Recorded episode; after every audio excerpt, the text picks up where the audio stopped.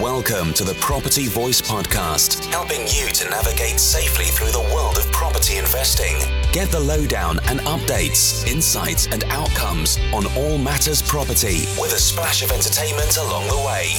The Property Voice, a voice to trust among the crowd. Now, let's get started with your host, Richard Brown. Hello, and welcome to another episode of the Property Voice podcast. My name is Richard Brown, and as always, it's a pleasure to have you join me again on the show today. Still working on my videoing, as you can see, so hopefully this is uh, is improving week by week. I've got Martin giving me advice on how this uh, this can get better, so hopefully it's going well for you. And again, if you're listening to audio, hopefully the audio quality is okay too. So I went to deliver a presentation at a networking meeting up in uh, Darlington in the northeast of England uh, on Friday very, very, uh, very great. Uh, it was a good meeting actually. Uh, it's called the Property Thing, and the hosts are Anthony Boyce and Paul Millian. So check it out. I suggest you check it out if you don't know about that already. I think we had over 50 people in the room, so uh, it was good. Um, it was a good event. Most of the people I didn't know, and they didn't know me, although there were a few familiar faces. And in fact, some people travel quite a long way just to see me talk as well. So I really appreciate them joining. So one of the things we talked about, we talked about doing larger property deals and, and it doing in a, in a very real way. So, but one of the elements I did talk about is something I don't think I actually shared on the podcast before. So I wanted to do that briefly this week. And it's basically what I call the eight forms of capital or the eight types of capital. So when we when we think of capital, we normally think of financial capital, money, cash, and, and you know numbers essentially. So that's the sort of capital that most people would think about. But I was thinking about this over recent months and realized actually there's eight different types of capital. And as I'm going to walk you through uh, and explaining what they are, um, what we can do is we can add them on top of one another to layer them, and we can also, you know, scale them so that we can leverage them as well. So I'm just going to run you through what they are. I need a little bit of a prompt. So if you see my eyes looking down, yes, I'm looking at a screen which is giving me a prompt. So the eight forms of capital. Obviously, we've got financial capital. I'm going to explain them in a second. Let's just get them out. Financial capital, knowledge capital, social capital, emotional or spiritual capital, which is an interesting one, systems capital, human capital, brand capital, and natural capital. Hopefully, that's eight that I've managed to get out and in the right sequence. So I'm just going to move down on my uh, little projection here. Let's just walk you through those right now. So, first of all, financial capital. Now, I'm talking really about in the context of doing larger deals. So, you'll be aware, obviously, we've got cash, our own funds, and we've got buy to let mortgages. And you're probably aware we can also have access to bridging finance as well. So, they're, they're forms of capital, although, you know, there's debt and equity. So, just to make that distinction, when I'm talking about financial capital, I'm referring to both debt and equity. Equity is our own money or that from partners, and debt, debt finance is usually in the form of, of loans, that, usually fixed rate loans. If we're going to move into bigger deals, we need to sort of expand our reach and capability in terms of financial capital. And you know, for me in particular, that's that's meant things like having access to private investment uh, funds and JV finance. Uh, in addition to which, development finance on top. We can add some other elements into that, like peer to peer lending or crowdfunding equity, uh, access to SSAS pension funds or family offices. You know, for example, so there's this there's this whole area of financial capital which we can expand into to be able to do larger deals. And just to illustrate the point, I've done a deal recently where I brought in a joint venture partner to provide all of the equity finance that's required, and then a um, in the, in the short term, we're purchasing the land using a private investor, using a fixed rate bridging loan, but a private bridging loan. And then we're going to flip that onto development finance, which allows us to fund not just the acquisition costs, but also the development costs, or a large chunk of the development costs as well. So we can we can layer these things together to form this. Uh, um, this, this extra financial capital, if you like, to allow us to grow and scale into larger opportunities. So that's just the example with financial capital. The second one is, is knowledge capital. And really, what I mean by knowledge capital is, is, is getting into the nitty gritty of things like rules and regulations and policy. Um, not that many people really want to get into this. Give you an example PDR rights or permitted development rights. Um, many of us will be aware now that we can access uh, permitted development rights, for example, to convert an office into residential uh, accommodation, such as apartment blocks. Uh, and we can play this arbitrage play between the value of the commercial property, increasing it into the value of the residential property, obviously making the conversion in the process. We need to know the rules, obviously, to be able to, to achieve that. And recently, there's been a change in, in PDR uh, rights. So it's extended now to fast food takeaway shops as an illustration. So you probably know those uh, sort of fast food takeaways that are perhaps dotted in the middle of a, of a row of terrace houses, for example. Well, they could be ripe for conversion to a house now, back to a house, and maybe you could actually have an opportunity. So that's not particularly doing a large deal, but it is it is actually using the um, the knowledge capital.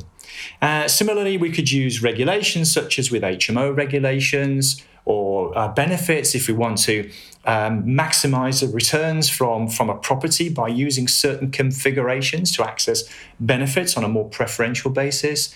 And similarly, for example, uh, with serviced accommodation, Airbnb rules, like the 90 day planning rule in London, for example. So there's just a number of uh, knowledge capital examples there. So if we immerse ourselves in these, in these areas, we can actually capitalize, literally, uh, upon that knowledge to be able to access larger deals or alternative deals.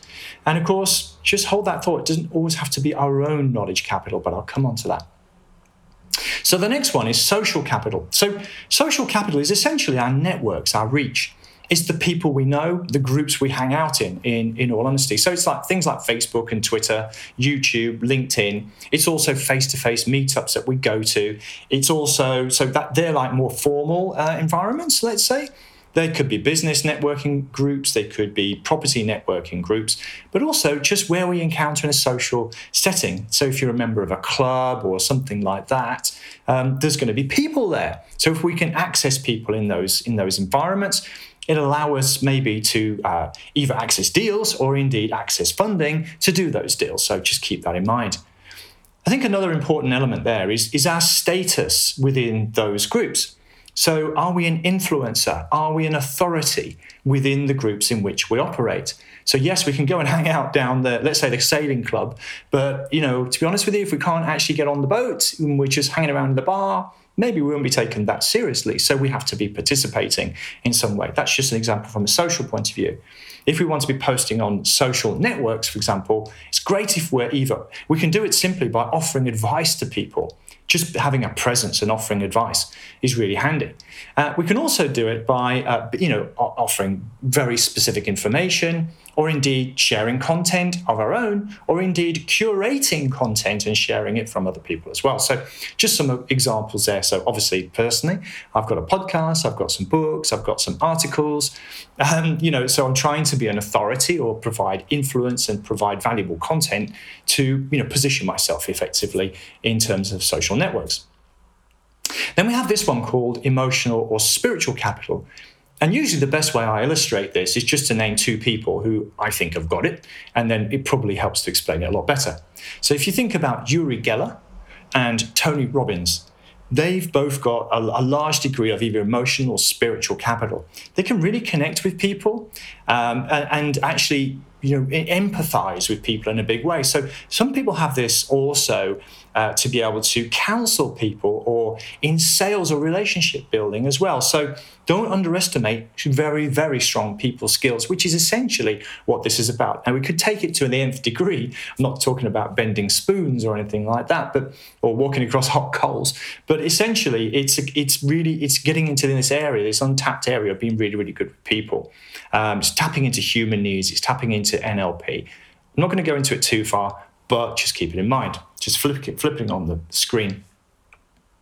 The fifth area is what I call systems capital. And this is all about technology and applications that we can use to uh, help us with routine processes, to streamline them, to make us more efficient and more productive, and therefore be able to do more with less. That's the purpose of having great systems capital. Um, in all honesty, it's probably one of the weaker areas that I'm playing a little bit of catch up on just recently, but I'm moving forward in that direction as well. Um, I'll come back to how that could work in a minute if I remember, but essentially it's about getting the right people around you. Um, probably there is a cue in a minute that I will, I will pick up. Then, of course, we have um, you know documented processes so that other people can follow what we're doing. So we can focus on higher generation, higher income generation tasks. Perhaps bring in other people who can do that you know lower, more routine tasks for us. Human capital is the next one, and I keep referring, don't I, to don't doesn't always have to be ourselves. Well, um, so we've got our own human capital, which is about our sweat equity, our own effort, if you like. But we've only got 24 hours in the day, and we need to sleep, and we need to eat, and things like that. So there's a limit on our own time capability. But we can leverage our return on time investment by bringing in other people around us. So we can leverage their time, but we can also leverage their knowledge and their know how as well, perhaps even their networks. So you can see perhaps how I'm starting to layer and leverage when you start to bring these elements in. Yes, you might need to bring somebody in and pay them in some way, whether it's a salary, whether it's um, a success fee, or whether it's you know even equity in your business. Um, so think about the human capital element as well, and do think about the opportunity cost of your own time. Is really what I want to say. Next, we have brand capital. This has become, you know, just think of names like Apple and Amazon, you know, that are out there at the moment and how they've really got a brand and it stands for something Mercedes, BMW. This brand, you know, they've been spending years working on, they've got expensive marketing and PR people who are actually working on, on brand capital or their branding rather to meet to, so it resonates and it means something. Well, the same can apply with us, perhaps obviously on a smaller scale. So we can have um, an identity, could be a, a website, a business name, a logo, etc. Then we can have the content that we share that should be authentic and congruent to who we are as, a, as an individual and who and, and who we are as a business. It should be consistent and it should be telling the same story consistently. That's what great brand capital is. Ideally, it should be different. Um, it should be positioned differently to all the others. So, um, hopefully, that se- seems to be the case with uh, the property voice. Let's see. So, we have brand capital. And the last one is natural capital. So, in all honesty, it's probably my greatest weakness and it's probably one I want to improve on the most. So, think of things like solar energy and wind. It's using natural resources. More, more relevant, perhaps, for property investors is perhaps land. So, we can take land, which is a natural resource. It's not free, obviously, but we can add value to that land in different ways. We can add value by getting a planning consent. We can add value by building uh, and expanding on existing on existing um, buildings and fabrica buildings that are there. So don't ignore the sort of natural capital either. I'm a bit frustrated because I wanted to have solar energy uh, on a on a development of mine and actually become an energy supplier, but we missed the feed-in tariff deadline, and we also had a very high cost of electricity supply to the site, so we canned it. But I'm, pl- I'm planning to go to that and look at air source heat pumps as well uh, on alternative uh, developments going forward. So there we go. There's the eight forms of capital. I just wanted to share that with you. Um, I've also got here, this is um, YPN Magazine. Hopefully that's going to come out okay, YPN Magazine. And uh, this was the August issue, and in here I've got Going Large. So the purpose of introducing this particular uh, theme today was I was thinking about uh, the idea of uh, going large and doing larger property deals isn't just about the money and that's my point. We can we can add on these different layers of capital to um, access bigger deals and, and you can probably see how that's going to pan out. And we can multiply or leverage them as well perhaps through other people perhaps through networks and add them all on and then scale them out. So that's perhaps part of the explanation how i personally have managed to go from doing i've 5x my business basically over the last 12 to 18 months that sort of time period. And it's usually it's by layering on some of these different forms of capital is how it goes I've referred to the uh, YPN magazine article. Um, you can actually get all of my personal articles, my column in YPN magazine. I think, let me just check the subscription price of YPN. Can't see it on here. I think it's about seven or eight pounds, maybe nine pounds a month. I don't think the subscription is on the front cover. I think it's about it's less than ten pounds anyway a month, so it's well worth subscribing if you don't already. But my own personal articles you can get for free, subscription free. All you need to do is write in admin at thepropertyvoice.net and just ask to get the my my YPN articles. So we'll look out for that, put you on the list, and there's um, I think two or three years worth of content now. I couldn't remember exactly, so you'll hear some of this uh, by reading some of those articles as well. And I guess finally, before I depart today, uh, I just wanted to let you know the day this is released is uh, another mastermind dinner meetup that I'm hosting in London. Uh, it's in the evening, starts about seven o'clock, seven thirty actually, uh, but arrive for seven, and then seven thirty we're going to start, and we're going to be talking about um, going full time in property and how some people have already done that, and how some people are planning to do that. I've got three panelists who are going to join me. We're going to talk about our different stories and our different approaches. So um, at the time of recording, there's a few tickets left. Um, it's a small venue. There's just a few tickets left. Hopefully, by the time you hear this, um, and you, you, can join us on Wednesday evening, come along. So there we go. I, I, just wanted to cover the the idea of the eight forms of capital or eight types of capital uh, in this uh, message today. Hopefully, it's come over over okay. Oh, over okay in this video cast uh, podcast episode. Uh, you can see it on YouTube, you can see it on the show notes, and you can also listen to the podcast on iTunes, etc. So go to the website, the, uh, www.thepropertyvoice.net for the show notes and links to the relevant places where you're going to find that. If you want to talk to me about anything from today's show, you know you can email me personally, podcast at thepropertyvoice.net. And as usual, I'll be more than happy to hear from you. And so I guess all that's left to say right now is thank you very much for listening and watching this week on the Property Voice podcast. And until next time, it's ciao ciao. Thank you for listening today. Now head over to thepropertyvoice.net for more inspirational content and get updates through our mailing list. Join us next time on the Property Voice podcast. And if you enjoyed the show, please don't forget to rate us on iTunes.